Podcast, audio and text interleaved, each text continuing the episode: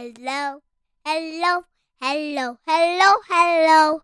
It's good to see you. Say hello.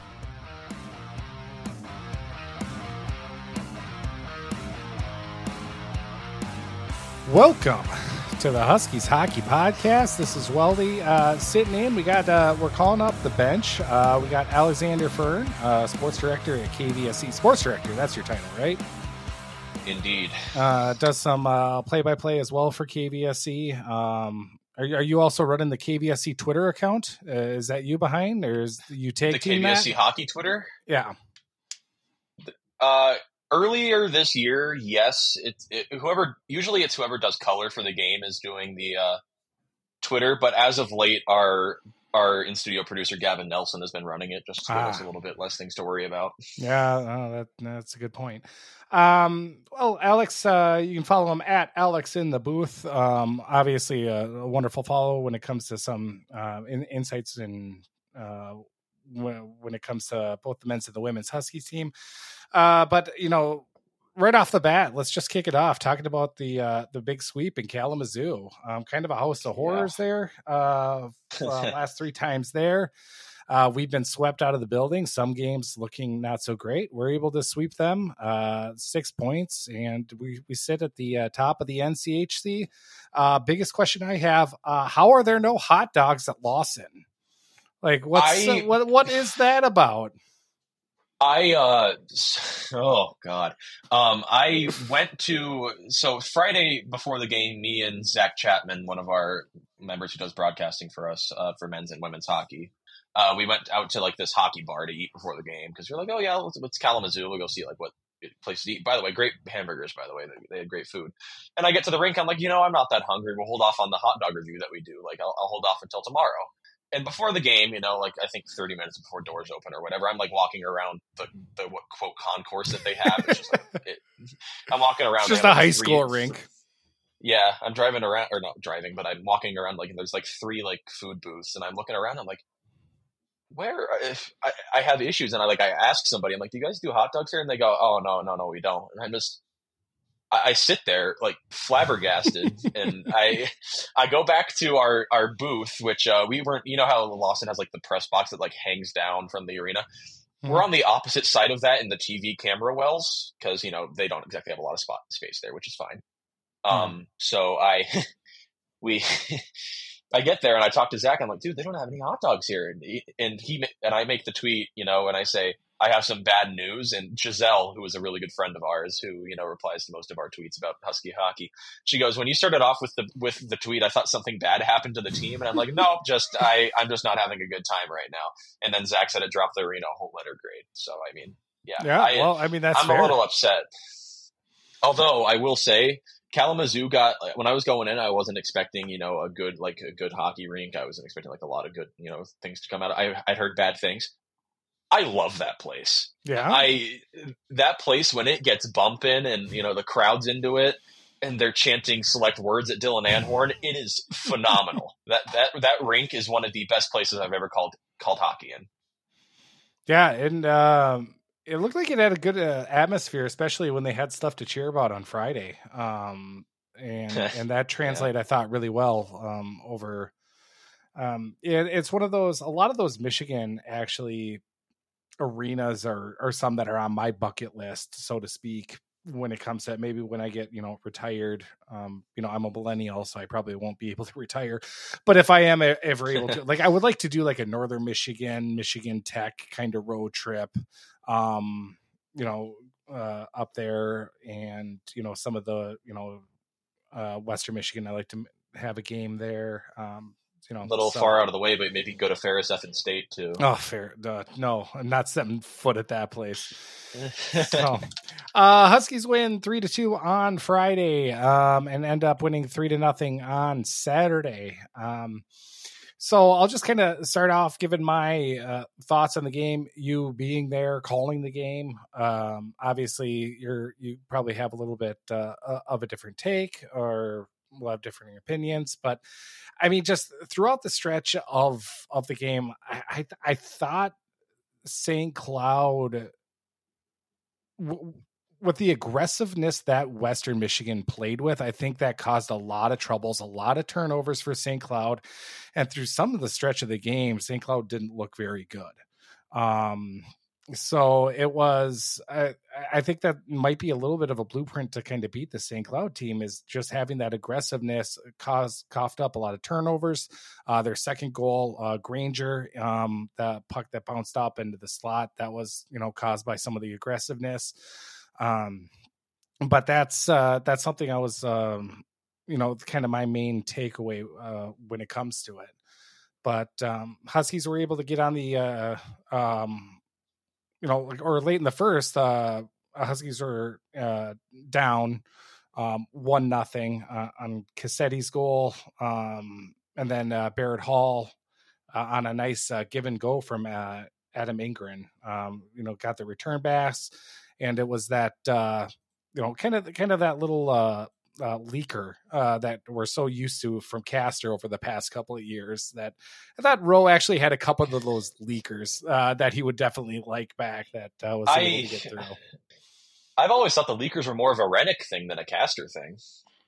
Oh yes, I'm sorry. Yes, Hrenak. Yes, the the Hrenak leakers. Castor Castor was, was just the Quinnipiac game, and I and I've forgiven him for his transgressions. So, which Yeah, uh, I- I, do want to touch on. Uh, yeah, a, a good thing for Jackson Castor. Now teammates with Micah Miller again in Atlanta for Mhm. the ECHL Atlanta Gladiators. Yeah.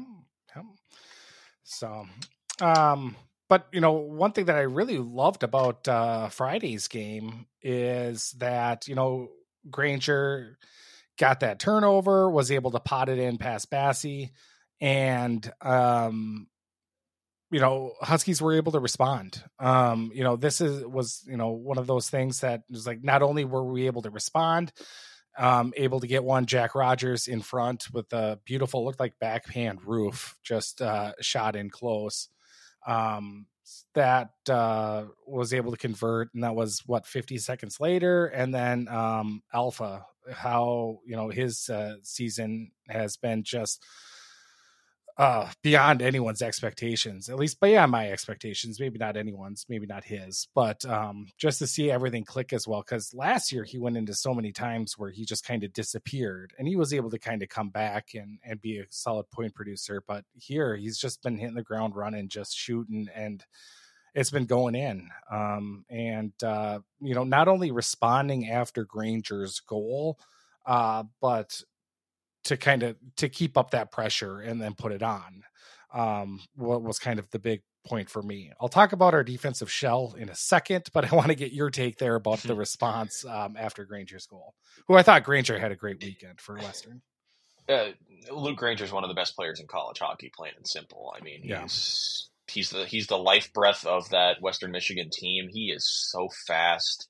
He just he uh, he just makes plays that you know simply aren't there when I see him, and then he all of a sudden he's wide open in the slot. But I, yeah, that goal was just it took a couple of weird hops. St. Cloud turned it over. Nothing Basse really could have done on that on that shot, to be honest. I know we give him ragging for you know the high blocker issues that he's had in the past, but I mean I- it's the first i mean the first goal that was in close i took a screenshot Yeah, i took a picture of it he went down a little bit early on that one Yeah, and he he always has that issue. I feel like early in games, I think like after the first period, I think he just settles in really nicely. We saw that in the St. Thomas series. He didn't see a shot until like seven seven minutes into the first period, and then the floodgates opened for the Tommies, and you know, and then he, Mhm. you know he saw like six shots in the first three minutes against St. Thomas on that Sunday game, and he got a shutout. So it, it all comes to whatever he's seeing first. I think for Basse that makes him so successful. But yeah, uh, so that defensive shell we need to move that to the beginning of the game uh, to get Basse Uh, uh, kind of going Maybe it, wait back, I guess. Uh, yeah. Then Rogers' goal. He's a guy that I had very high hopes for coming into this season. you and, And Jack Go Rogers. Huskies woo.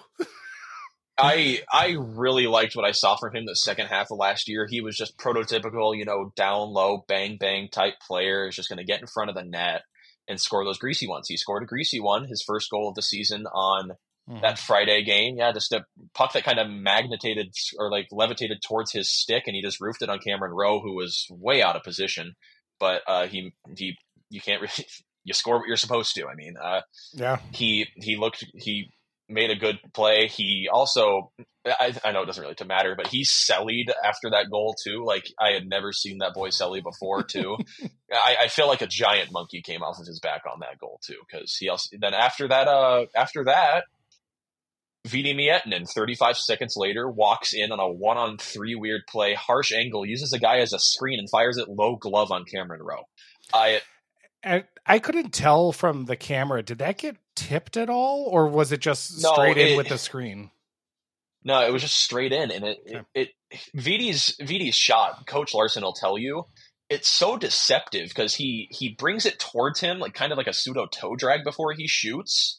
At least when he's not shooting one timers on the power play, he'll he'll pull it in and he'll just he'll just throw it on you, and it just kind of it just shifts a little bit. I don't know if he creates like any. Not to be a baseball term, but like spin rate on a puck, if that's measurable at all. and then Rowe just gets beat clean. And you know, you t- touched on it earlier. He goes through these dry spells, and you know, talking to him earlier, like pre-season, he talked about he just wants to get off to a good start and and just continue to build it from there. And the guy has six goals in six straight games. Mhm. He's, in all honesty, top three player in the NCHC right now, probably just behind Jackson Blake and. I, I can't really name a, another one right now. Uh, in all honesty, maybe I don't know if you ask. I, I I'm blanking on somebody else that's really better than Veeti right now. In all honesty, Yeah, oh, right maybe now. Dylan Anhorn. Anhorn's been pretty good. He has he's been a point per game player so far this season. Uh, Uh, but I- uh, or we're gonna see Ben Steeves coming up. Uh, That's he- true. Yeah, we'll see Steeves, and he, So, so I, he I has a think good the history lone, against St. Cloud. Yeah, I'm not looking forward to that, but we'll touch on uh, Minnesota Duluth a little bit later. But yeah, Veeti he mentioned that he just wanted to get off to a fast start, and he's doing that. And we're I it feels like we're seeing more of freshman year Veeti Miettinen right now. Mhm. where he's where he's facilitating his own play. He's not depending on Jami Krannila and Zach Okabe to give him the puck in open space. He's been the driver for it, and that, that's one thing we saw like last year when he kind of went vacant for a little bit. Is when when Jami Krannila was scoring all those goals, Veeti Miettinen wasn't scoring. Yeah. And when Jami wasn't scoring, Veeti was the one scoring. So it it's kind of just a trade off. And with I don't want to look too far into it, but with Yami gone and Werner on that line now, his brother, who he's played with in the past, both in juniors and you know just growing up, he's kind of just turned it up, turned it up on an upper echelon, both offensively and defensively. And Zach Okabe is kind of taking a back seat to it. And I, I will talk, we'll touch on him a little bit. He got a point on Saturday, which I feel will open up his game a little bit more as well. God, I yeah, hope so. Veeti, Veeti has just been the.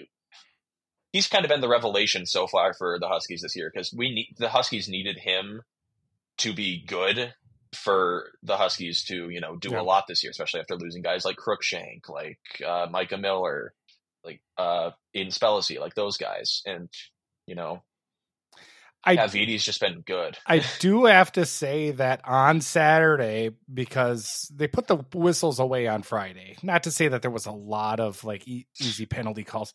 Saturday was a different story, and I thought they were going to get Veeti for an interference call, which would have been his fir- first career.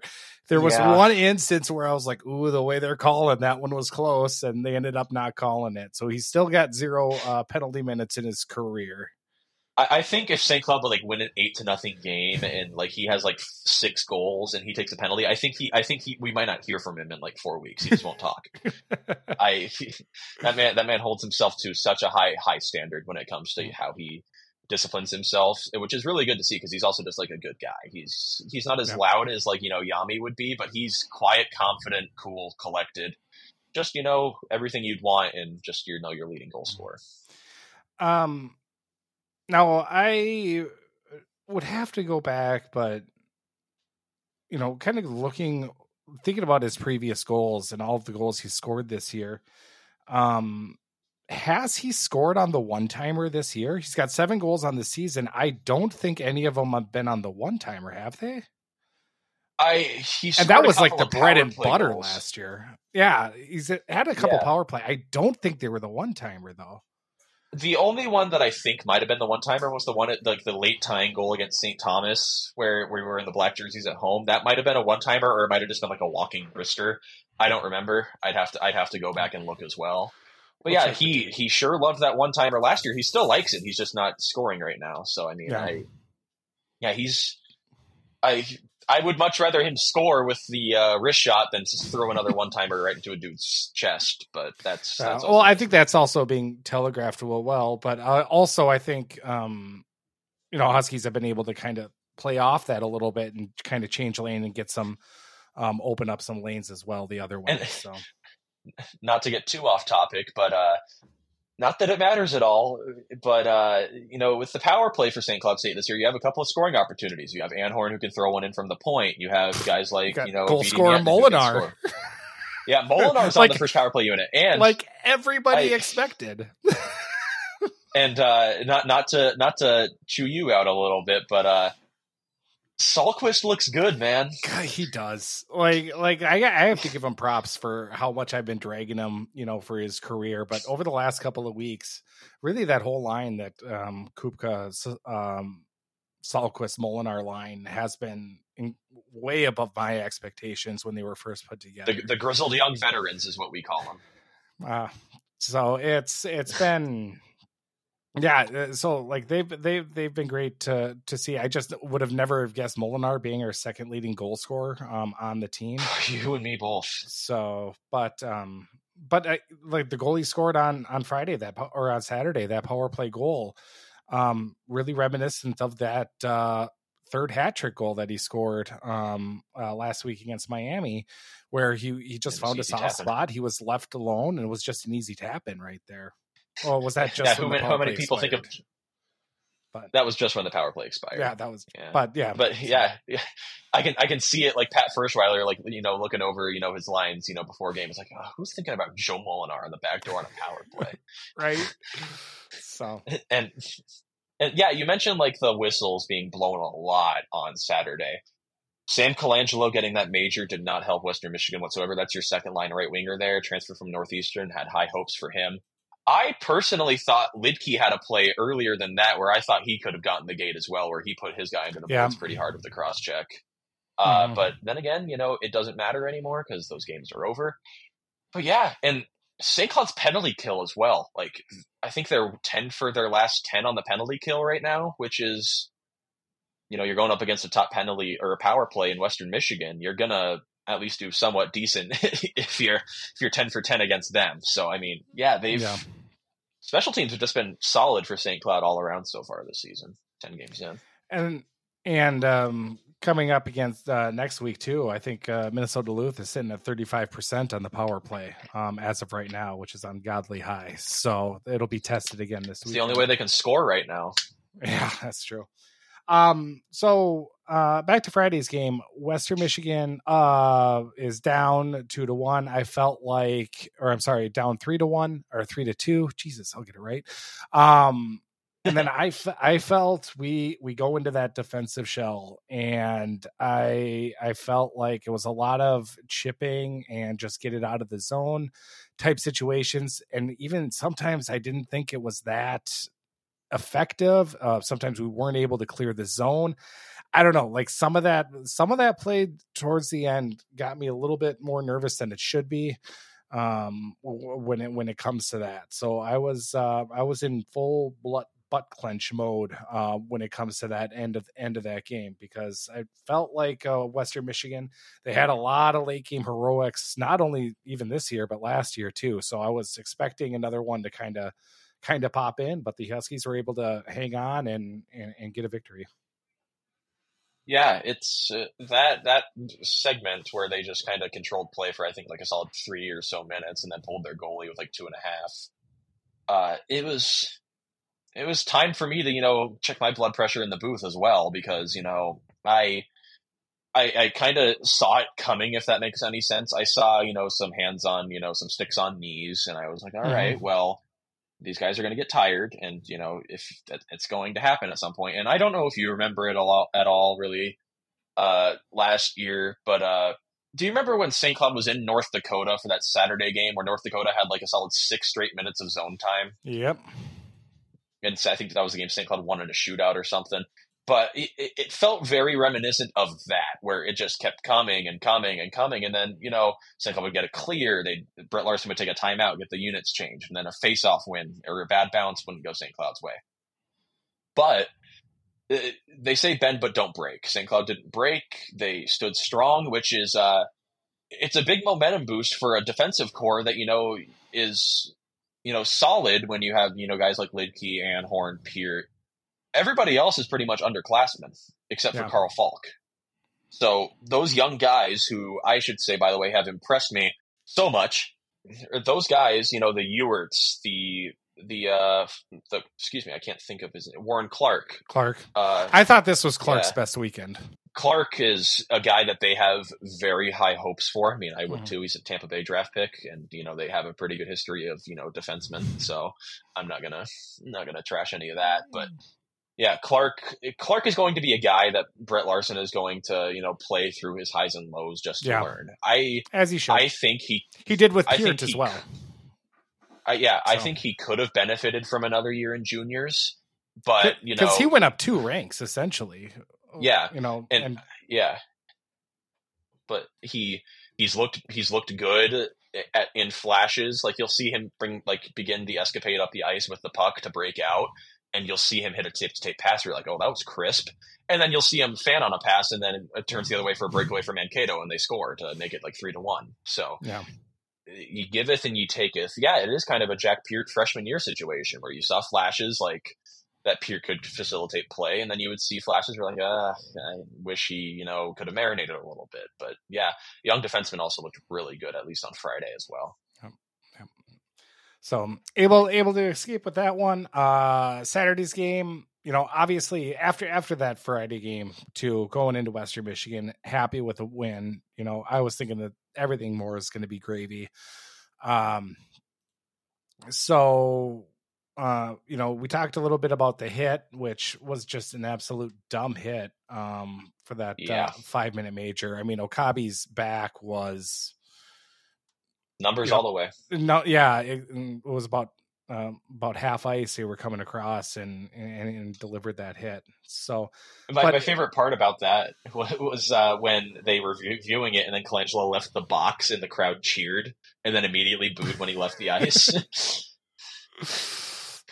yeah, you Oh, don't that you, you don't time. get that skate of shame at the uh, at the uh, Herb Brooks National Hockey Center for the for the the uh, visiting team because uh, uh, they just You- turn around and you leave. just turn around and leave. So Jason Bryan probably has a couple of words that he can probably say that uh, probably hears on his on his way past. But Um, like a Chris Jandrick spearing situation.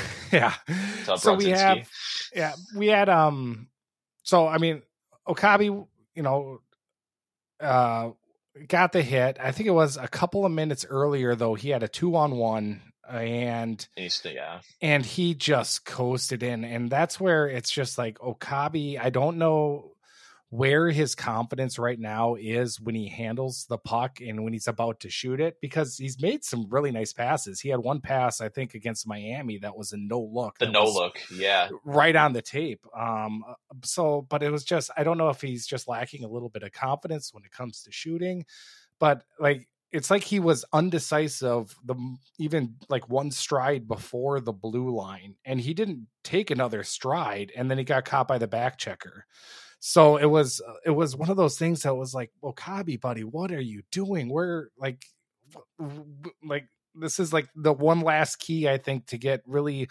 all of the the cylinders kind of firing for this team and it just i don't know it it was it was kind of an alarming play that we i've never seen him you know eh, never seen something like that happen from him he's. I- think, and I could tell it to him to his face too. I think I'd be comfortable. I think he's kind of in his own head a little bit.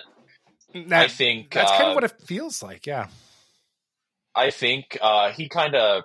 I'm trying to like think of a series that really illustrates it. Uh, the Mankato series, he had I think like a wide open four by six, and I don't know if it was Tracy or Rancier. I think one of those goalies was hurt that weekend, and he got absolutely robbed by his blocker, and it just I, I think that deflated him a little bit, which because he it feels like whenever they play Mankato, he always scores because he's he's just that good of a hockey player against those guys. Like his first Remember, he had four he goals against four Mankato in one against game his freshman Yeah. year. Yeah, I the, the kid Okabe's a fantastic hockey player, and Mhm. I, I still think when he when he gets one, when he gets one, he's he's going.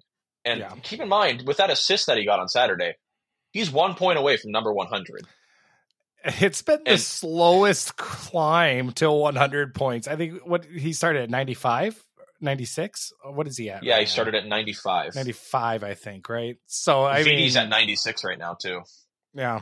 So we got we got two in the. uh So if we were to do a prop bet right now, the way these uh, two players are going, who do you think reaches 100 first? Okabe reaches Friday. I'm very confident about it. Ooh, all right, I like it. You heard that call here. So Okabe, uh, keep, keep in mind, uh, one of the last times these two teams played at the Herb in regular season, Okabe scored an overtime winner against Minnesota Duluth. that's true. He's he also like he wakes up for these rivalry games. He remember that that overtime winner against North Dakota at the X last year. He he wakes up for those, and I I'm convinced the moment that it goes, you'll you'll see him, you'll see the weight come off of his shoulders, and I'm expecting him to have like a two or three point night that night too. Yeah. So I can see I can see that happening. Um yeah, uh so uh the alpha scores uh about 5 minutes uh into or left in the uh, first period on what was up until then an absolutely abysmal power play. Terrible. Well, the, the one that they had earlier was the worst thing I'd ever seen in my life. Yeah, it was just just not able to get and I think that's where that Western Michigan aggressiveness um cuz I thought they were really aggressive on the power play overall all all all weekend or on the penalty kill. Um and I think that was that was still kind of getting to them um you know in the in the first uh penalty and then the the 5 minute as well, but ob- obviously that's all essentially erased when you get that one power play goal um with the shot for Veeti. So it's so that was a little bit of a little bit frustrating because you you go in and you're up one nothing but you had seven minutes of power play time and you only have six shots on goal. So eh, so and eh, so it was just one of those things that was like it, it, just you know i'm happy we're up but it, we're we're just it, everything isn't really clicking on all cylinders. And i think in that game too ah, Western had three or four post shots, if I'm trying to remember correctly, or maybe that was Friday's game. One of the games it felt like they were ringing iron quite often. Yeah, Friday they were hitting post after post after post. Okay, that was Friday. It felt like, and you know, Saturday was more of a Saturday's what I would call more of a prototypical Brett Larson game, where where most of his offense is when you wait back and wait for somebody to make a mistake and then kill somebody in transition, that kind of thing.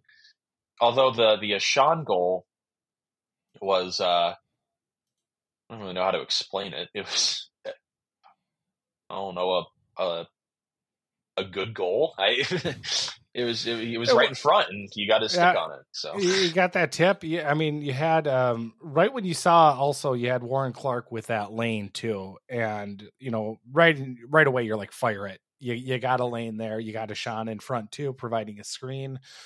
Um, and then it was uh Ewert as well uh, with the assist. So that was, I believe, his first point. Um, as, Yep, as he got him on the too. Brett Larson show with Jim Erickson at the Green Yeah. Mill on Monday. Yeah. So, uh, so, but um, with that, it, it just it, it still felt like Western Michigan had a little bit better the play. Um, you know, we had a power play there um, uh, towards the end of the second. Just a couple minutes later, um, that just expires, and then uh, Molenaar, like we talked about, had just a just a very easy tap in to make it three nothing, and you know, es- escaping. You know, I don't even escaping may be a little bit too harsh, but because that's a tough place to play against a very good team. But getting those six points, I mean, that's going to be huge when it comes to you know where we're at in the standings right now and where where those points are are, are going to be. So, oh, I don't know what. i I don't know. So right now, kind of, I'm kind of mixed. Uh, you know, obviously, I'm happy with the six. I think we could have played a little bit better at times, but we converted on our chances. Western Michigan didn't. I thought Basse played, you know, definitely well on Saturday. So, um, o- overall, it's uh, I don't know. I, I was over overall, I'm happy with the results, and I still think that since we're getting points when these weekends still where we're not pulling our full potential, I think I think that's massive that we're still getting these points when when we're we're still kind of I don't know running in quicksand, I guess, so to speak. So I think that's a sign of a good team that once everything starts clicking, you know, watch out. Yeah, this is uh, eh, statistically this is the first time St. Cloud State has swept the first two uh, weekends of NCHC play since the 2018-19 year, which you'll recall, I believe, was the year St. Cloud State lost in the first. It was either no, that wasn't the first round. It was the year they lost to Duluth in the, uh, the one of the greatest games ever played in conference history. I think. I think that was that year. No, that game that game sucked. I don't want to talk about it. I well, I I wasn't here, but I, I have heard very good stories just about how good of a hockey game that in total was. Oh no, no, the Duluth fans that were sitting next to me, uh, but it was. I mean, yeah, the game itself was was incredibly good. Um, but it was just annoying that it didn't go St. Cloud's way. I yeah, nor did I, the next week go St. Cloud's way, or the week after, really. Mm. Just any any after that uh was it was it AIC that year? Was that that that season? I think yeah. I don't know. Yeah, the Air Force and AIC kind of blend with me because I wasn't. I don't really. I wasn't following the team. Air Force was the when Motzko left, and then AIC was Larson's first year. Yep, correct. Yeah. Okay. What I thought. Um. Yeah, this uh, it, it was really hard for me to gauge, you know, where this team would be at coming into this this weekend series all along, no matter what, even if this team started off, you know, eight and zero oh coming into Western Michigan, I wasn't expecting them to win either of the games just because they had never, you know, played well here in the last uh, however many years since Robbie Jackson did the Patrick Kane heartbreak celly to the to the Lawson Lunatics. So, uh, I, yeah, this. If you would have asked me, you know, after the Mankato series, if I'd expect this team to, you know, sweep Miami and all, I would have been like, eh, I don't, I, I don't know. But now it's coming out that Miami's kind of, they are what we thought they were. So I, I, although their their win over Arizona State helps our pairwise a lot. yeah, because of Arizona State beating Denver. So uh, yeah, just this that helps our pairwise a lot. Yeah, that that that circle of college hockey, just you never know what's going to happen. Um, yeah, especially this year. Uh, last thing I kind of want to touch on uh, when it comes to this series, um, uh, before we head over to uh, previewing Duluth, um, just, just, just what what are your thoughts on linesmen and lack of ability to drop the puck?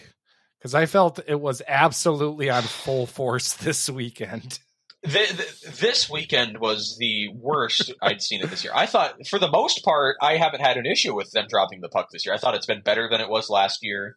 Uh, this this weekend, it was just. I don't know. You probably weren't listening to me that much, but it, uh, actually, you replied. you guys are ahead of the the NCHC stream.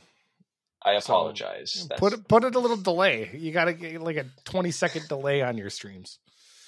Uh, yeah. Well, we're or at least able yeah, to have us pause and then hit play and catch up right there instead of going uh, live. You, you, know what? I'll talk, to, I'll talk to our I'll yeah. talk to our Jim Gray, not the goalie, to see if we can set that up. So uh, appreciate uh, it. Yeah, the I don't I haven't really had that much of an issue with officiating so far this year as I have had in years past. Do I think some majors should have been called? Yeah. Do I think some penalties should have been called? Yeah, but that's just hockey. So mm-hmm. I I'm not gonna get in my soapbox and you know talk about how the entire world of refereeing needs reform because you know these guys have a very hard job and it's it's kind of hard to you know follow everything that's happening on the, the sheet of ice. So well, and then not only that, uh, nobody wants to do it. So it, it's yeah. it's like it, it's one of those things. It's like oh, we should get better refs. It's like okay, like where are they? I mean, yeah, t- it's an easy like so trust me, Tom Stearns would have retired long ago if there were if there wasn't a referee shortage. so, but um, pivoting over to Minnesota Duluth. Um, now when you're kind of looking over, you're prepping uh, for for calling the game. Are you on the uh, Are you on the play by play this weekend, or are you? Yep. Okay. Because I know you guys. My first play by play series since Alaska.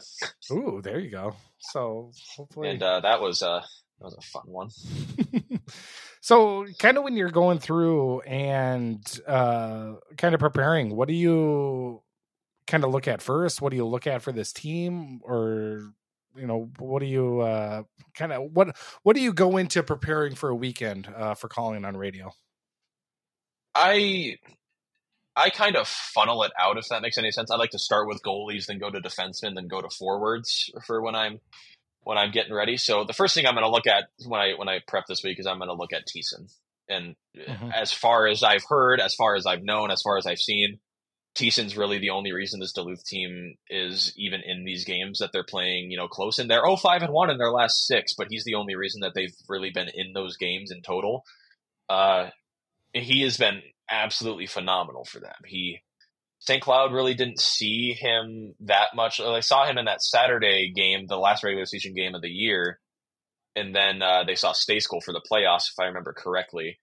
But uh, he big. He's a he's a burly goaltender. He's kind of uh, he covers up a lot of the net, but he can make these. You know, to quote the Dallas Stars color guy, these mastodonic saves where he'll you know he'll be way out of play, and then all of a sudden, I, I he's kind of like Ryan Fanti. Like he'll be out of a play, and then all of a sudden you see a glove reach out and the puck's in it. So I, it, it's weird, you know, in terms of goaltending because I'm assuming he'll play both games this weekend, especially if uh, Stejskal is still injured and can't go, which we'll probably find yeah. out game time. Uh, or I could listen to Bruce's radio show if I wanted to, but I don't really have the time. Um, hmm. I, yeah, that's that's like the most solidified place of their of their team that I can think of, and then I look at the defense core. So, what am I? something to say? Yeah, one of my favorite things. I don't know. I don't know if you're too young to remember Harambe, but it, it's 2016. Was, yeah, but uh, one of my favorites uh, was uh, somebody in the dog pound. I can't remember it was the dog pound or the puppy pound, but they had they held up a sign that says Bruce Ciskie killed Harambe. So every time I oh, hear oh, no. Bruce Ciskie's name, I think of that sign. I wish I could find a picture of that sign. It was it was pretty funny. That's I think funny. Bruce got a kick out of it too.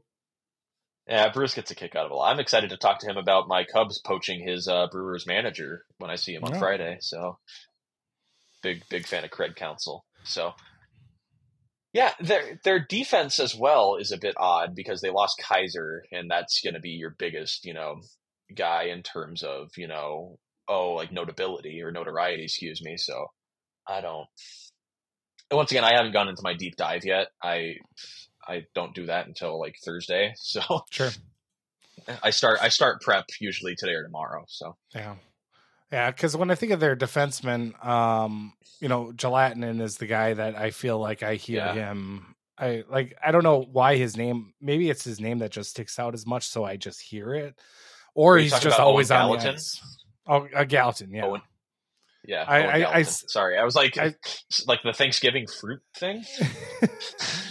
I, I, I, I, I said that because of uh, Dan Jacobson posted the meme of that's a Padlin, so I always read it as oh. that's the gelatin. And Anyway, it's gotcha. um, uh, yeah. So that that that's how I always say it in my head. But um, yeah, and then obviously um, Steeves and Loheit, I feel like are all like those are just forces um when it comes to their offense. So um, yeah.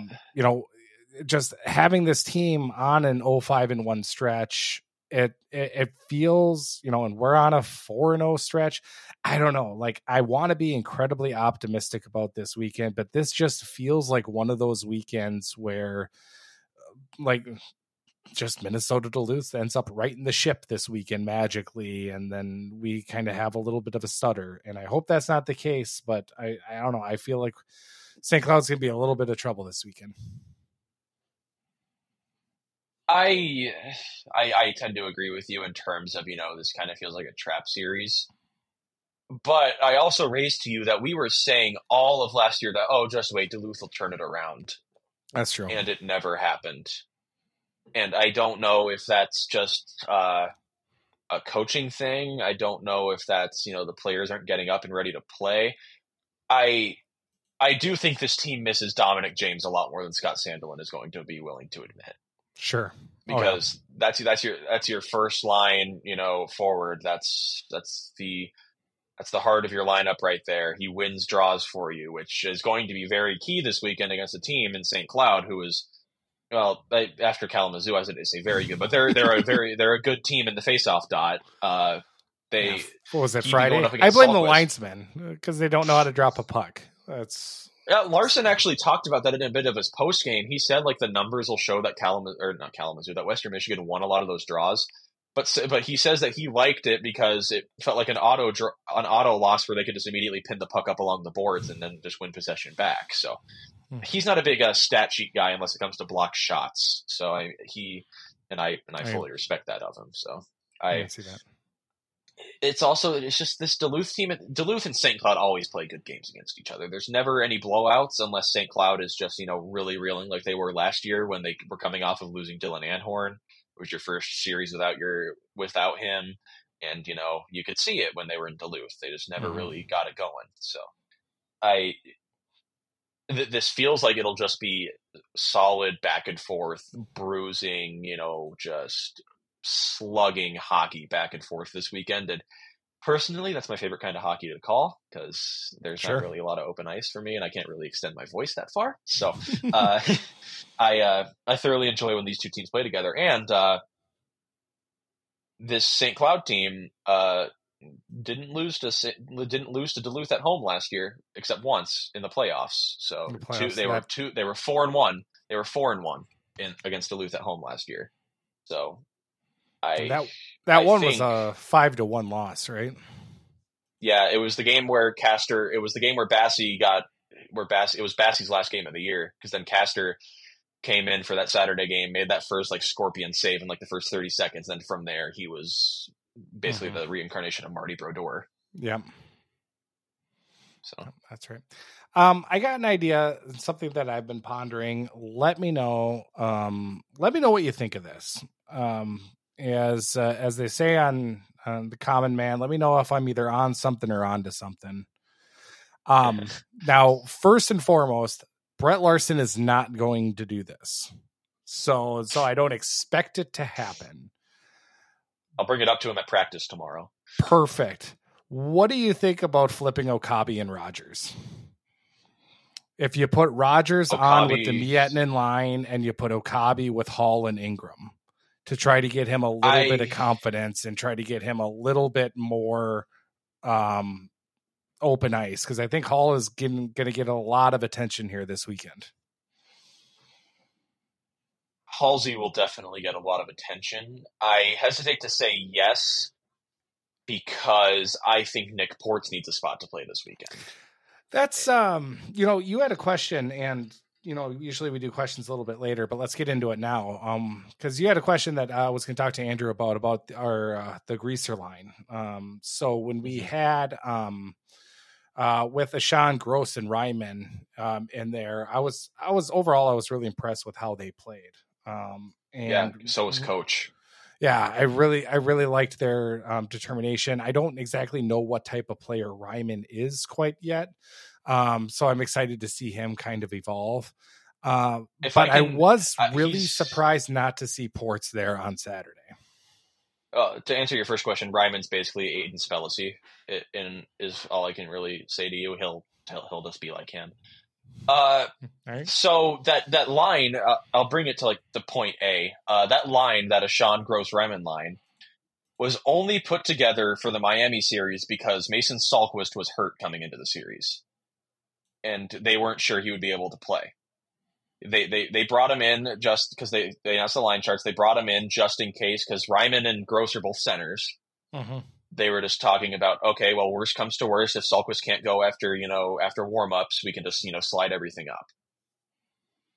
And then they looked really good together. Yeah. And after that, Coach Larson was just like, "All right, we are fitting these guys. They have been playing well, and they've been playing well ever since they got put together. So that's it's good on them for not making for making it hard to take them out of the lineup."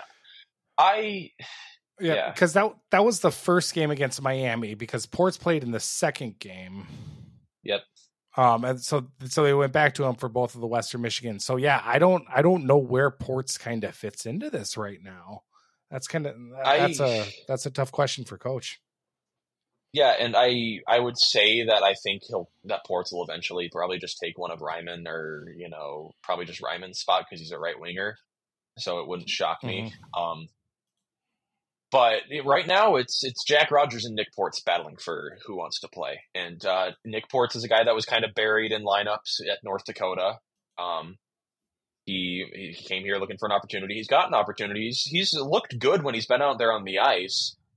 It also, I the only reason I think he didn't play last weekend is because Jack Rogers had two points in game one, and yeah, and that does that makes it very difficult for a guy to take a guy out of a lineup in that in that kind of position.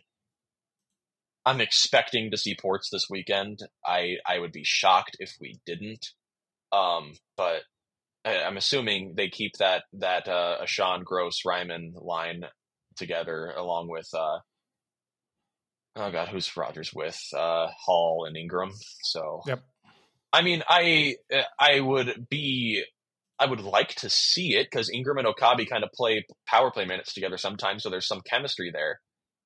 But Okabe and Veeti have played together their entire careers. That's true. And you're not going to get any better chemistry than that. And I also and I'm pretty sure Okabe, that uh, Okabe can probably speak Finnish by now. I mean, he does. He's, he's he does.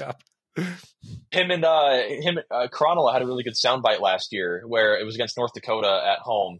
It was the goal where he came up to the North Dakota fan and shushed them after he scored. And him and Okabe talk to each other in Finnish when they're skating down the ice just because there's like a couple of like words that he knows, and there's one word that he that Okabe knows for certain that means put the puck on net, like off the pad for a rebound, and he did it, and Krannila immediately tapped it in for a goal. Oh. So they so Okabe Okabe knows a little bit. I wouldn't say he's fluent yet, but uh, I Okabe knows a little bit of uh, of Finland's native tongue. Oh. Yeah. But uh, yeah, I, I wouldn't expect Okabe to move.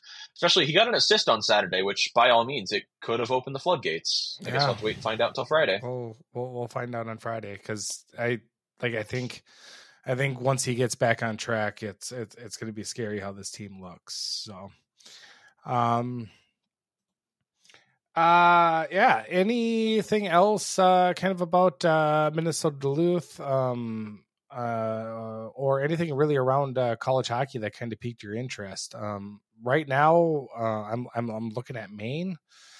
Um, yeah, you know they've been, um, you know they've they've been kind of the darlings there of Hockey East right now, uh, surprising uh, you know Boston College and and whatnot. So that that was surprising. He had a good series against. Um, uh, between the Gophers and Michigan, who we'll see uh, Michigan coming up soon. So uh, that that yep, was kind of weeks. a heavy tilt. Yeah. So that'll. Be, um, anything else kind of piqued your interest around uh, college hockey?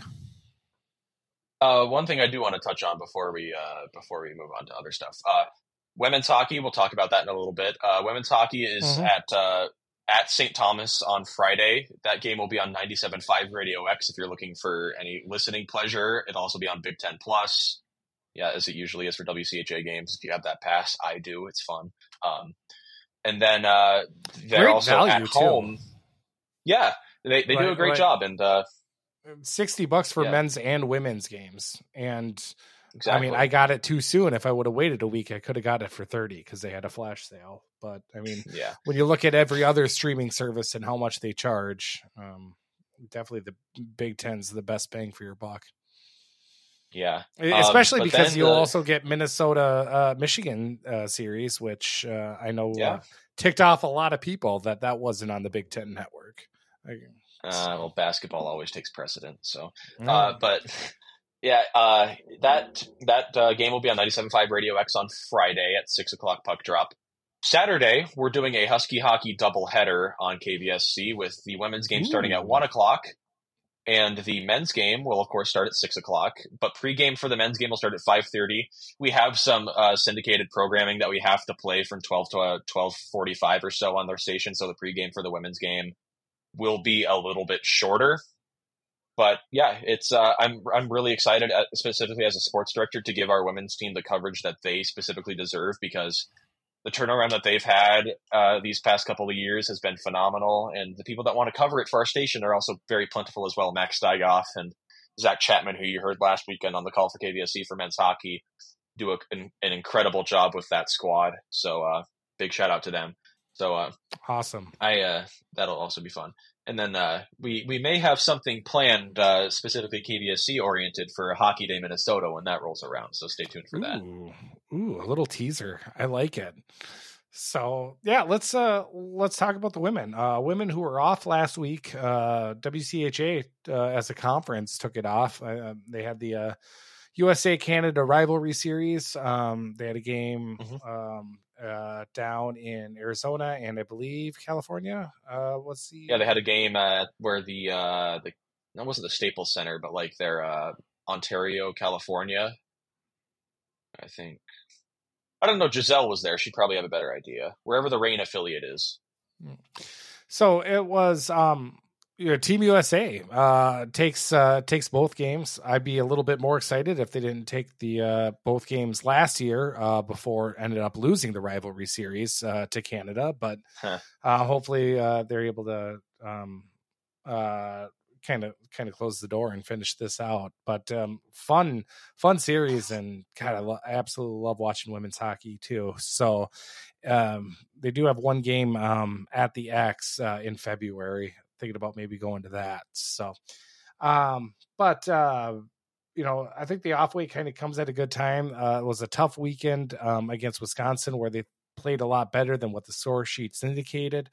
Um, they moved up in the poll. They moved up in the polls after getting swept, which you don't often see, if ever. Um, but uh, what's even crazier is that you could look at that and be like, yeah, I get, you can make a point for that. I mean, Wisconsin is incredibly good and incredibly deep. So, yeah. Um, but um, you know they got uh, St. Thomas. Uh, St. Thomas played on Thursday, last Thursday against Mankato in the um uh Hall of Fame game. Hall of Fame. So it was uh, so technically it was a non-conference victory um since yeah, that was an extra game. I think is let me just stand on which I think is stupid, by the way. I, I said it last year yeah. when St. Cloud was playing the Gophers in that series. I think that's the dumbest thing ever. Yeah, like, it's it, it didn't make any sense. That'd be like pulling like uh, I'm trying to think of anything like I don't know. I, I just, don't know. That'd be St. Cloud, North Dakota playing in a game and just for one game and it's like doesn't count for anything in the standings. Yeah. It's like grabbing the Golden Knights and Rangers in the middle of like January and saying, "Oh yeah, you guys are going to go to uh, like hmm. Sweden and play an exhibition against each other." No. So, uh, but uh, St. Thomas, um, who you know did win, still searching this year for their first um, conference win. So I am uh, looking for the Huskies to really, um, you know, hopefully get healthy first and foremost. Um, Grace Wolf, I saw her um, on crutches, um, but she, she was putting weight on the foots, um, and she wasn't in a cast or anything. And she was really nice, by the way, because she was uh, interacting with Clara. Clara would walk up and say hi to her and run away um everybody every and you know I, I can't imagine anyone's listening uh, who plays on the women's team but just know that you know the, a lot of the women's team the, the players that were scratched that were kind of sitting in the corner and were really wonderful with my kids um whenever they would kind of run around and just be you know i try to be kind of out you know under you know behind the goal away from everybody to let them kind of burn off some energy um and whatnot but yeah, they were well. Uh, they were they were really nice. they're they're coming for your job. JoJo and Avery Myers just started a podcast. So oh, did they? I'll go ahead and definitely yeah. listen to that. Let me let um, me. Uh, I can pull up the name of it so I can give them a quick shout out real quick. I saw them today, so shout out to oh, Avery perfect. and JoJo. Um. it's always awkward um, when I uh, make a little bit of an aside or, or or I, I, didn't know that they were fully going with the goaltending rotation where it was going to be a whole of JoJo back and forth. Um, and then JoJo got the start after again another one of Ahola's shutouts earlier in the year. Um, and I was like, oh, that's a real surprise. And then she wins, and then JoJo liked that tweet, so I was like, oh, yep, yep, you caught me there, caught me red-handed Yeah. on that one. I can't find it. They haven't posted on their Instagrams in like two days. It's two seconds. so I'll find it. Oh. I promise. Well, um, we'll make sure to to uh, let that out um, once once we know what what it is. Um, but as, as far as St. Thomas uh, goes, it's you know they started out the season four and zero, but it's you know Franklin Pearson, Lindenwood, um, and then they ran that WCHA gauntlet that comes for everybody: Minnesota, Ohio State, Wisconsin. Um, you know, in back to back weeks, and uh, and then Minnesota Duluth, and dropped all of those. So, um, these are the series where if uh, if the Huskies really want to prove that they're going to be in the top half of the WCHA, this is the series that we need to get these six points out of. Um, so that's kind of the key aspects when it comes to these series. Just take care of business. I think Idalski is going to have that. I think the buy comes at a right time um, to get everybody a little healthy. Only playing five defense against Wisconsin, and I know Harvey was out for Wisconsin, um, which was a big hit to them as well. But they're just too deep and too good. Um, so I hope they uh, the buy. I think it came at a right time for them.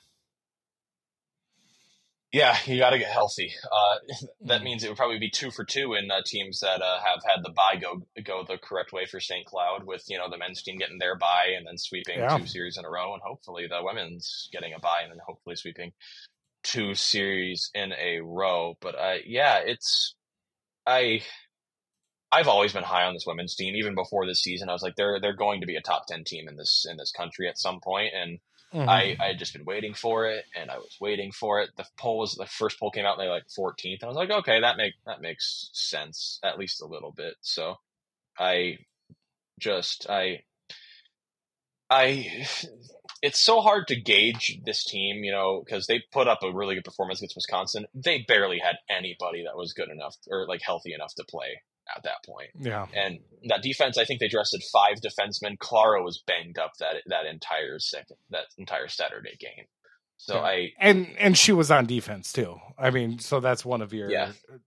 somebody who normally has doesn't play defense on defense who's also you know banged up and and, and whatnot. So um it's uh you know take care of business here this weekend because right after that you got um you got ohio you're at ohio state um you got uh, the lone tuesday game against minnesota and then you got two games against minnesota duluth. So this is where you know points are really at a premium here. So if you want to be in that top four of the wcha this is um you know this is kind of a pivotal, time for that. Um obviously looking at the schedule though the big one wisconsin ohio state. I mean that's going to be just a slugfest. Um uh this weekend so i'm going to be looking forward to having that also uh, on in the background yeah those uh it's where the this is where the big boys play. Uh, Mhm. So I I'm expecting them to put up good competition against most of these, if not all of the top teams in the in the WCHA because they've proven that they could do it in the past. I'm not gonna go out and flat out say that I think they're going to you know steal points from all of them. There's going to be series that are just going to be tough, and you're not going to be able to do a lot. But th- once again, I've I've said that I think this team can finish fourth in this conference, and I and I I still stand by that. I think their floor is finishing fifth, but I I think I said on our preview podcast that I think if they finish fifth, I think they win a playoff series. So I, and it, it's also no question that this this team also plays better on the short ice, which is, uh, or on the smaller ice, excuse me, which is you know Mhm. it, it's one of the pleasures for the men's team and one of the weaknesses for the for the women's team. Um, yeah but with what what uh, Mick is reporting of them maybe shrinking it by three or so feet, uh, maybe we don't have to worry about it to, as much to an extent uh, anymore. three feet i don't know i just like uh, like i i get it like i get like shrinking it and all but i don't know i like my whole point was because i got a little flag on twitter about it too it's like my whole thought is like three is just an odd number or it's just like for human psyche wise, like five feet makes sense. Like just it's divisible by like that's why like three is just a weird number. And like to even call that that's not like that's not even dad bod ice at that point. That's like yeah, you, you had a good week of cardio ice where all of a sudden you Yeah. look and you're like, hey, I lost 10 pounds. And then you Yeah. eat a Cinnabon later, and then all of a sudden it comes back. So You know, you you don't really realize how big the ice is when you're in the press box until you sit down on the level that the ice is. Like I, I like stood like with the Zamboni doors open at the ice once, and I just looked left to right. I felt like I was looking at like across a freeway. yeah. That it is massive. Mhm. So I, I guess I'm a proponent of shrinking it. I understand that the money wise things that you're not going to get a lot of you know, uh, what's what I'm looking for facility uh, Yeah. like additions slash uh, I don't know. Well, it's it's it's that, and I mean the sight lines too. I mean, even you look at Mariucci, and they didn't even shrink it down all the way, and their sight lines still looked a little bit wonky when it comes to lower levels. So Well, well, if But- you ask Gopher Puck Live, St. Cloud State University is not going to exist in five years. So uh, I don't. God, don't get me started with that. God. I was like, why anybody trusts anything when it comes to Husky hockey? Like when their fan base is on somebody else, it's like, don't even, don't even get me started. I almost, I almost got into that also with uh Alex Micheletti too when he was he was Uh. talking about when he was talking about uh Garuba and how St. Cloud switched course or whatnot. Don't And I'm just like- with. like, like, come He's a- on. He's a. Ugh, he's a Yeah. character. Well, I don't Uh, trust any but- Micheletti when it comes to Hus- Husky hockey, so that that's uh, actually just kind of a good rule of thumb.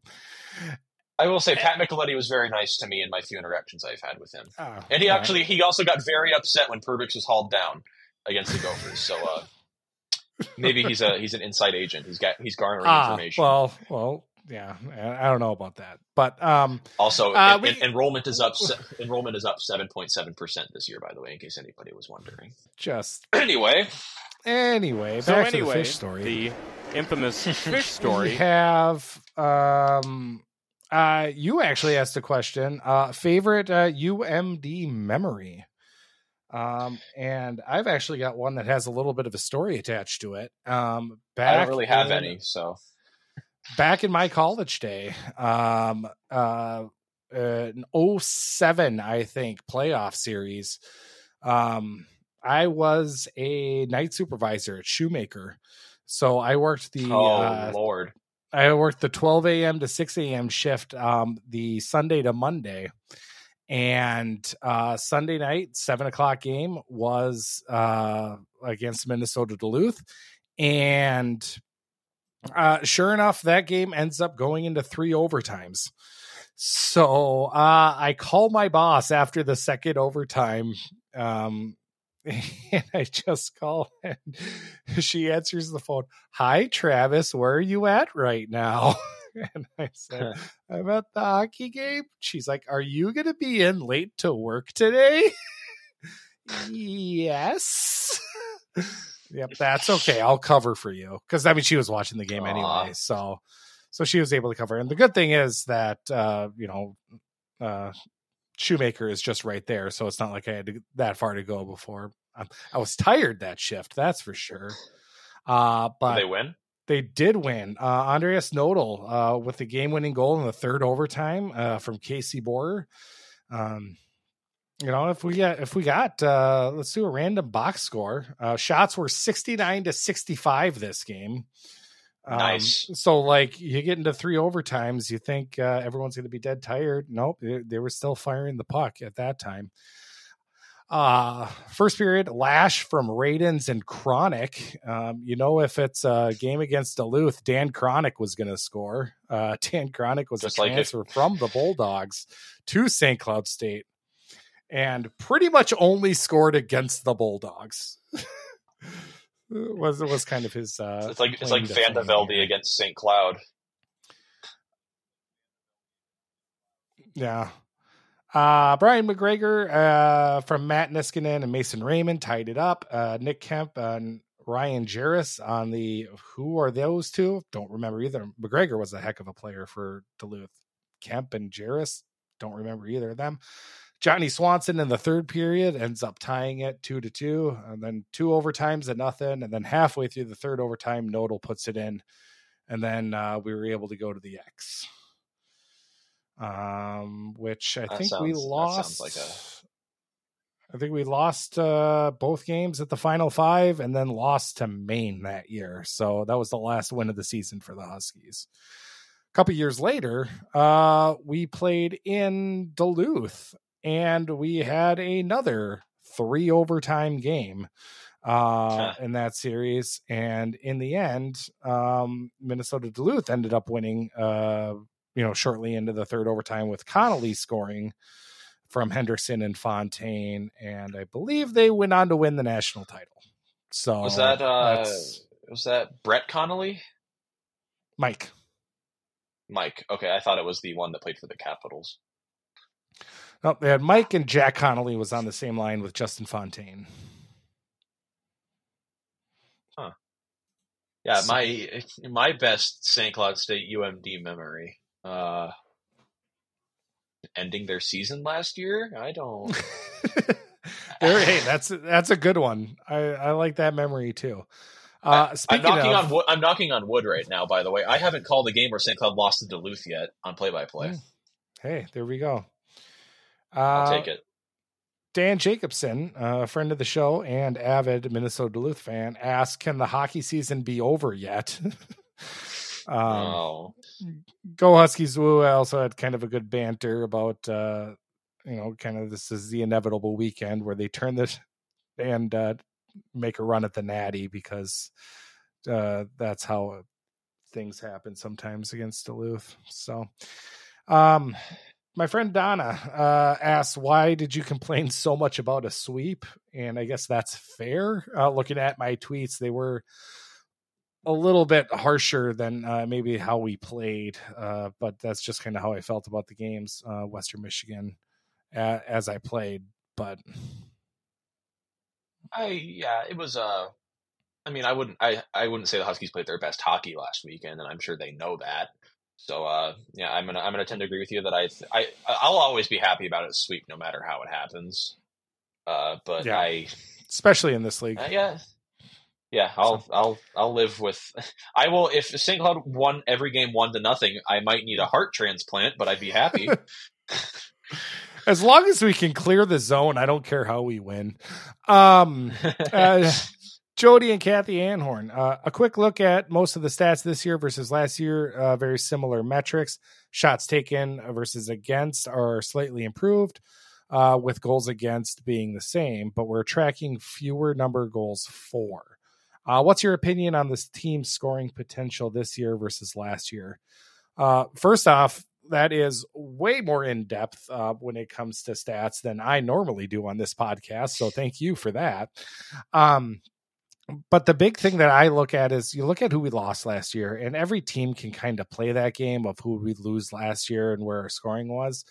But not only was it Krannila and Cruikshank, but it was two experienced centers. And I think the biggest thing is that, and I've said it since the beginning of the season and the previews and everything, is depth down the middle is incredibly key in hockey. And I think that we're still kind of trying to figure that out with some of our players. I mean, we right at the beginning we started with Ingram at center. Um, then we, you know, end up moving him to wing and Hall at center. So it's I think it's just kind of one of those situations that um, the center really, you know, kind of drives um, some of that possession battle and um, really opens up some lanes. And when you have them like Krannila and Cruikshank, who are so pivotal, um, I think that's kind of the the big difference and the big key when it comes to it. Yeah, uh, Coach Larson talks a lot about. He talked way earlier this year about uh, for this team to be as good, if not better, as they were last year. You're going to need those unknown guys to score. Like you're going to need the. He's actually coined, you know, the guy that he wasn't expecting to do a lot, you know, in terms of scoring, the Cruikshank guy, the guy that you'll come in expecting, you know, for ten goals out of the transfer portal or out of nowhere, and he'll score twenty for you. Mm-hmm. Right now, it's looking like Joe Molenaar's that kind of player. Sure. Uh, he's he is he already has more goals this season than I think he did his entire career combined coming into this season. Um, he, I will say personally, I gave him a lot of flack last year. I don't, I don't think it was all deserved. I think I was just more looking for somebody to blame, and I will be the first one to say that. Um, he has kind of surpassed my expectations as to you know what I thought his ceiling was. I thought at most he was a third line right winger and he's playing first line minutes for St. Cloud State right now, and he is scoring whenever mm-hmm. you know when it's important. Um, I mean, he's he's finding you know guys in open passing lanes. He's playing power play minutes right now, and this has been a guy that's we've that St. Cloud you know was high on when they got him you know as a recruit out of Minnetonka and you know Fargo or not Fargo Tri City. I this guy was a line mate with Matthew Knies in uh in Tri City, so Huskies were very high on him. Uh, so I wasn't expecting him to do a lot this year, but you know he's surpassed my expectations. He's looked really good. His shot is there. Um, and if you'll allow me to pull up my line chart from the other night so I can remember who else I wanted to talk about. Sorry about that. My phone is being stupid. Uh, you look at guys like uh, you know Verner Miettinen coming out of nowhere and scoring when he needs to. Uh, he's looked really good for St. Cloud State. You talk about this depth down the middle this guy's playing second line center as a freshman, and he's and he's and he doesn't look out of really place at all. He looks it. so good. Yeah. Yep. He he looks phenomenal right now for St. Cloud State. You mentioned Barrett Hall, who's playing center, and Adam Ingram has slid over to left wing. I've liked that move so far. Hall is winning draws. Ingram is still he's still Adam Ingram. He has one of the best shots in the NCHC. Barrett Hall has been very good this year. I mentioned him as my probably my leading scorer out of the freshmen when we did our preview podcast as well. And then you, you my know, my Grace Monaco pick doesn't uh, doesn't look too good right now as she hasn't seen the ice, but uh, she'll be she'll she'll turn it around. One point, one point in her at one point in her career, I promise you, she will she will uh, impress you. Uh, then you look at that, that, like down the defense. Uh, you look at guys like Dylan Anhorn, who we were who we were expecting to be really good this year. It took him a while to find himself. Uh, you mentioned uh, mm-hmm. you talk about you know earlier this year he did, he didn't look like he was you know back to 100, percent still trying to get back to game speed. Now he looks like the Hobey Baker candidate that we've been waiting for him to be since he got hurt. He he looks like he's yeah. facilitating play. He slows the game down. It felt like he, it feels like he's playing in slow motion whenever he has the puck and he's bringing it up the ice and he's at his best when he's facing adversity. That Kalamazoo student section was giving him all of the crap in the world, and he was smiling through every single bit of it. And it, it, it's really nice to see him go. And then you look at guys like Josh Luedtke. Uh, Luedtke has four points already this year. He's he's been really good. I know he missed a prolonged period last year because of that head injury he sustained in Game One. Mm-hmm. Um, but he's looked really good. That one goal that he scored was it bad? Uh, yeah, I, you got to make that save if you're Bruno Bruveris. Uh, Jack Peart. Uh, Peart looks. Uh, I know you you guys give him a lot of flack on here sometimes as well, just for you know not developing as quickly as we wanted him to. He's looked really good this year. Well, I mean, uh, it, it, like, well, I agree with you. Yeah, he he's looked good at times. Yeah, I'm scared. but yeah, but the way he plays, uh, you buy the ticket, you ride the ride, so to speak. So it's uh, you know you'll you'll have kind of those moments, you'll have those flashes, but yeah, I mean with that as well. I mean we'll talk about you know when we talked about Warren Clark earlier, um, how you know they're going to play him because you see what type of upside he has. Peart was like that his freshman year, um, where yeah he I he was slower to develop, but also the type of game that he plays uh, maybe it was unfair because we were just um, off of Jack Ahcan, um, who was probably the best at that uh, that St. Cloud has ever seen.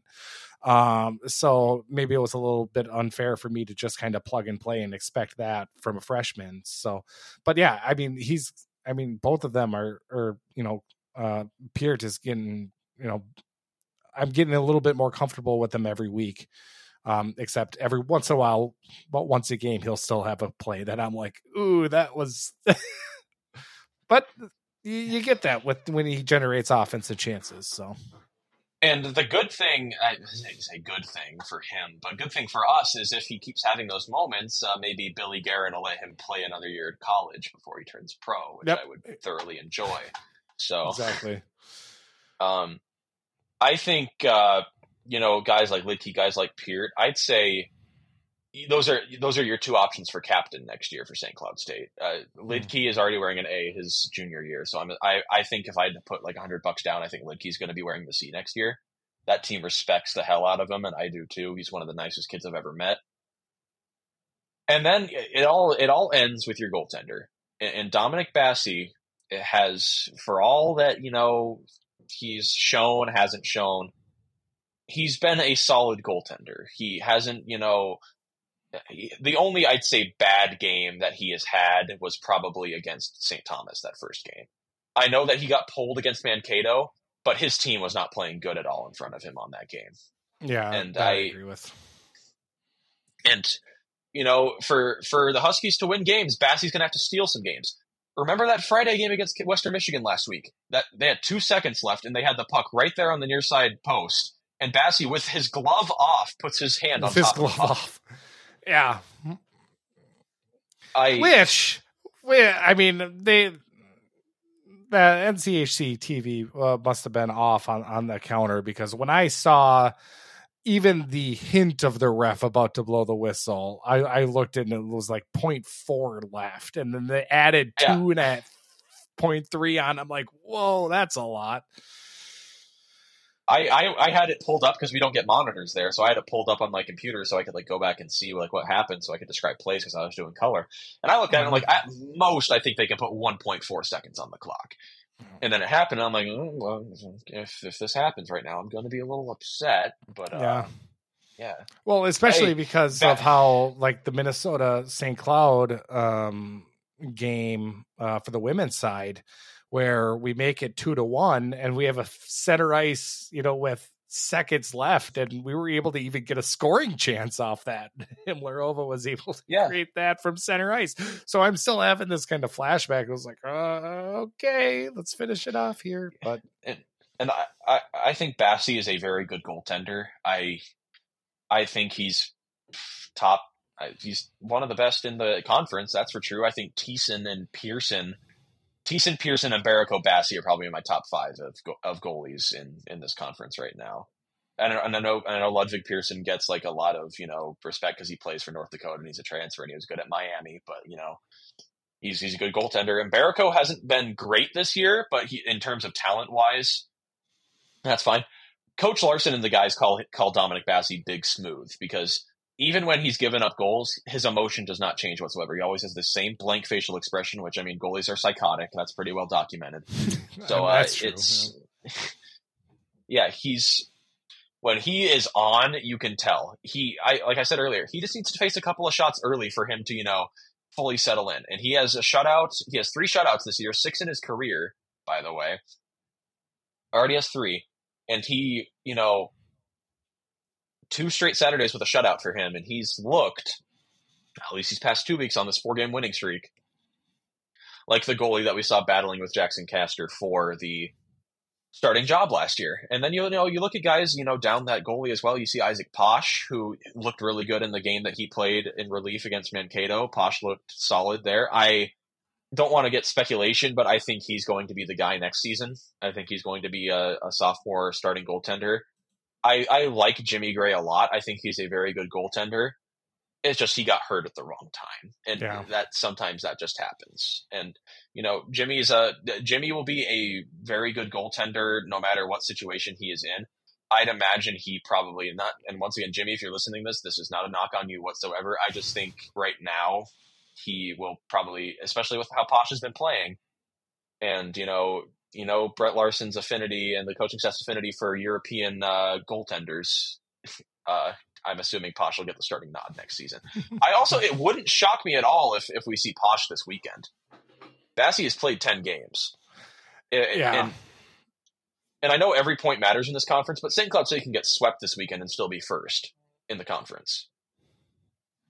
And I I know you don't really want to talk about that at all, but I I, I it wouldn't sh- it wouldn't shock me at all i- if Posch gets gets a nod, and I and I would be and I would be personally I'd be for I it. So I mean, at the beginning of the year, I was fan of a goalie tandem in general because I just have a little bit of PTSD after Hrenak going down with pneumonia and then cat like you do need to play these games and i don't really buy into the narrative of oh it's the backup goaltender you're disrespecting the other team which some people actually have that type and it's like I- you got to give people rest sometimes the only the only thing that I've seen like this year that like really makes me upset about backup goaltenders.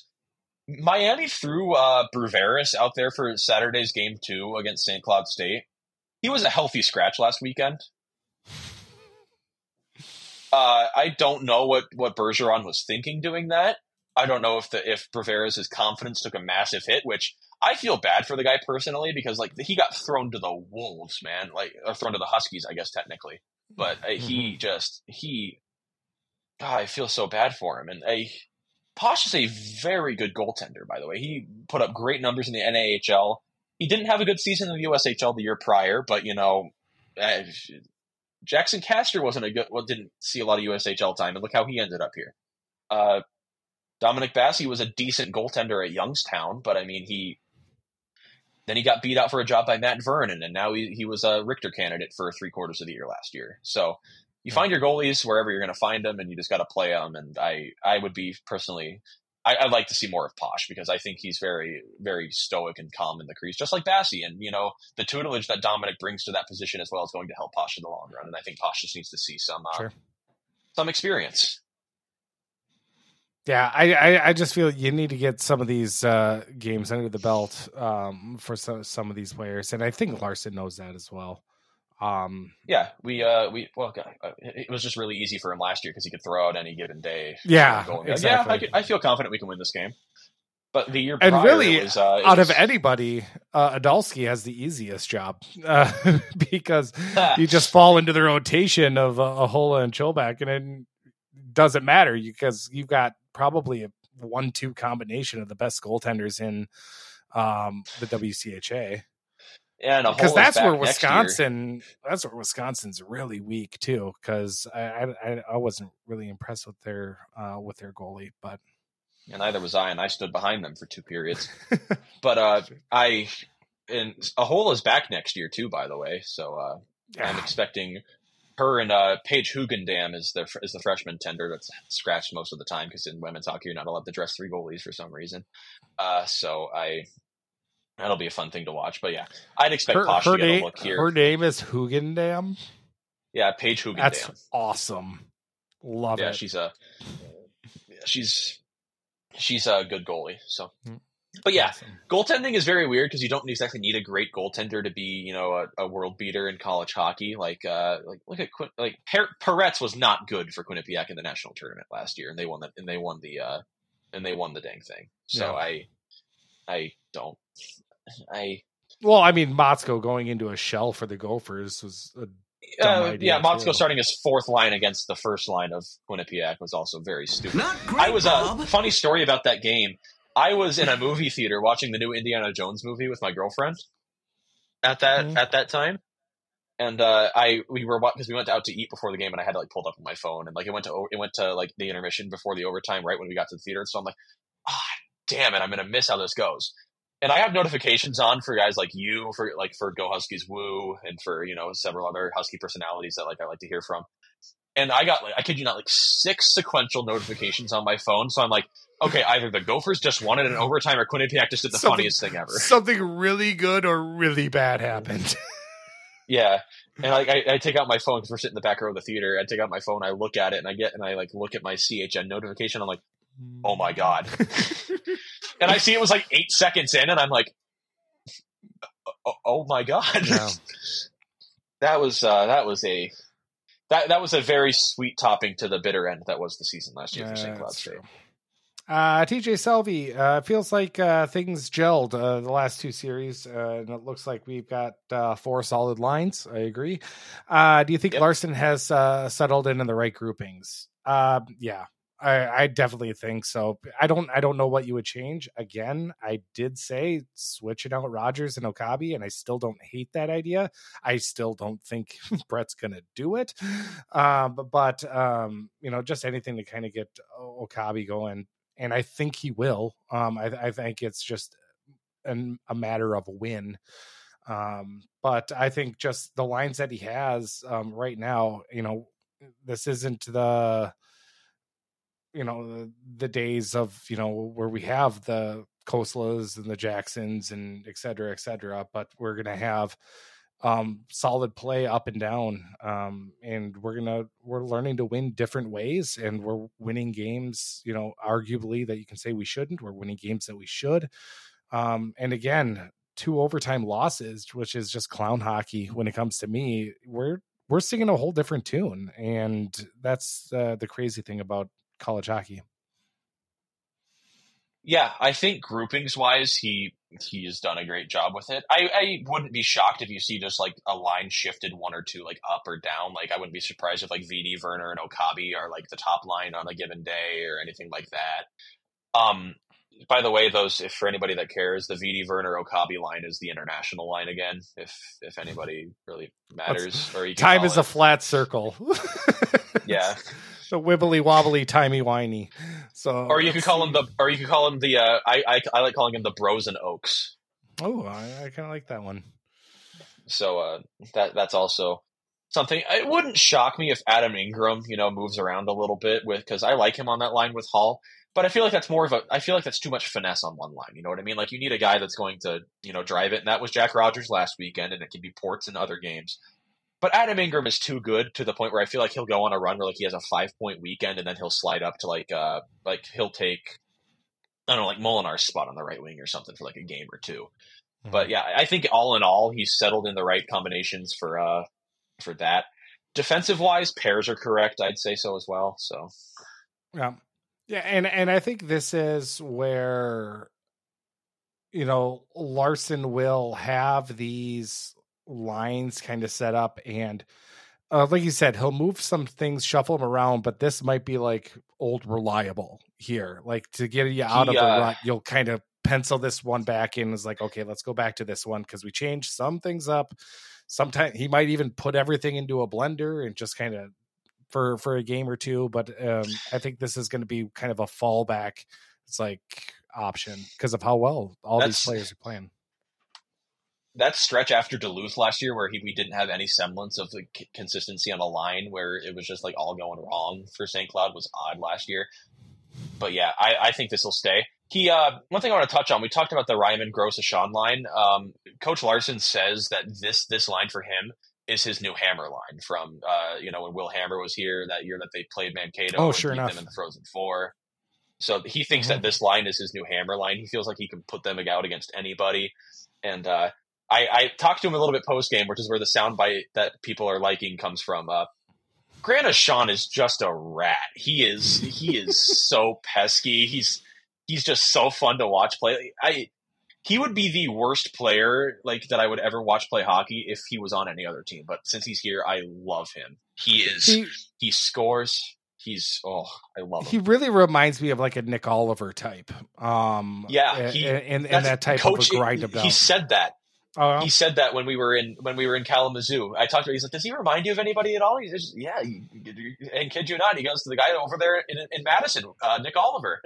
well, that's why you listen to this podcast because I just I just know so much. Like I just pick up on that and. And then he uh, he he coined the group on on Saturday a, a gritty bunch of rats. So uh, mm-hmm that's I guess that's their their identity now. So that's what I will be that's what I will be calling them now for the rest of the season is a bunch of rats. Perfect. Um, well, uh, Alex, I do want to thank you for uh, kind of subbing in. Any any last uh, thoughts? Any last words uh, here before um, you start doing some homework and uh, listen to KVSC for the weekend? Uh, yeah. Uh, just listen to us call games, or if you want to listen to Jim Rich and Gino Parrish, I like what those guys do as well. Husky Productions does a great job with their whole with their whole escapade, so big shout out to them as well. Mm-hmm. Uh, we will be going live for pregame on Friday at seven o'clock p.m. Central. On Saturday, we'll be live for pregame for women's hockey at uh, twelve fifty, and then for men's hockey, we'll be going live at five thirty. So that should be a uh, lot of fun. We're going to try to do some sort of post game show like a long, like an actual like in presser conference post game show uh, this week if we can figure it out enough. But uh, we'll let you know about that. And then uh, yeah, uh, also if you if you feel free not to you know plug ourselves anymore, if you want to become a KVSC member, you can go to the kvsc.org uh, KVSC webpage and click on the donate tab, and you know it helps send us, you know, guys like little me to Kalamazoo, where they're disappointed because there's no hot dogs. So yeah, we appreciate everything you guys do for us. Yep. And uh and you had to take the road trip back too, right after the game. So Yep, we drove back Saturday night and got here at five o'clock in the morning. So, um, well, uh, thank you. Uh, obviously, KVSC, um, just kind of a world is it's just world cap world class when it comes to, um, you know, really anything masscom related when it comes to the um St. Cloud State, UTVS, KVSC. You guys do a, a magnificent job, and it shows with all the awards you guys win. So, so keep up the great work. Well, we appreciate it. We appreciate it. We will try to win more so we can, you know, get that. And then hopefully I'll I'll talk to coach. Maybe they can bring some hardware home come uh, March or April too. That'd be- There that'd we go. Love it. Uh, at, uh, I'm at, uh, or I'm Weldie at More Clappers, M O A R, More Clappers. Uh, Alex, want to plug your Twitter quick? Uh, at Alex in the booth on everything, by the way. So Snapchat, Instagram, Twitter, all that jazz. So feel free to give me a follow. Oh, Uh, yeah, I'm. I, I I'm not I cool enough sometimes. for Instagram, so if if you're if you're any if you're a mood if you're in a mood to hear my NFL takes because my uh, need to remind you there's only one Broncos team that won this week and it was my Broncos so uh, let's ride baby and on that note, until next time, go Huskies. Woo! whoa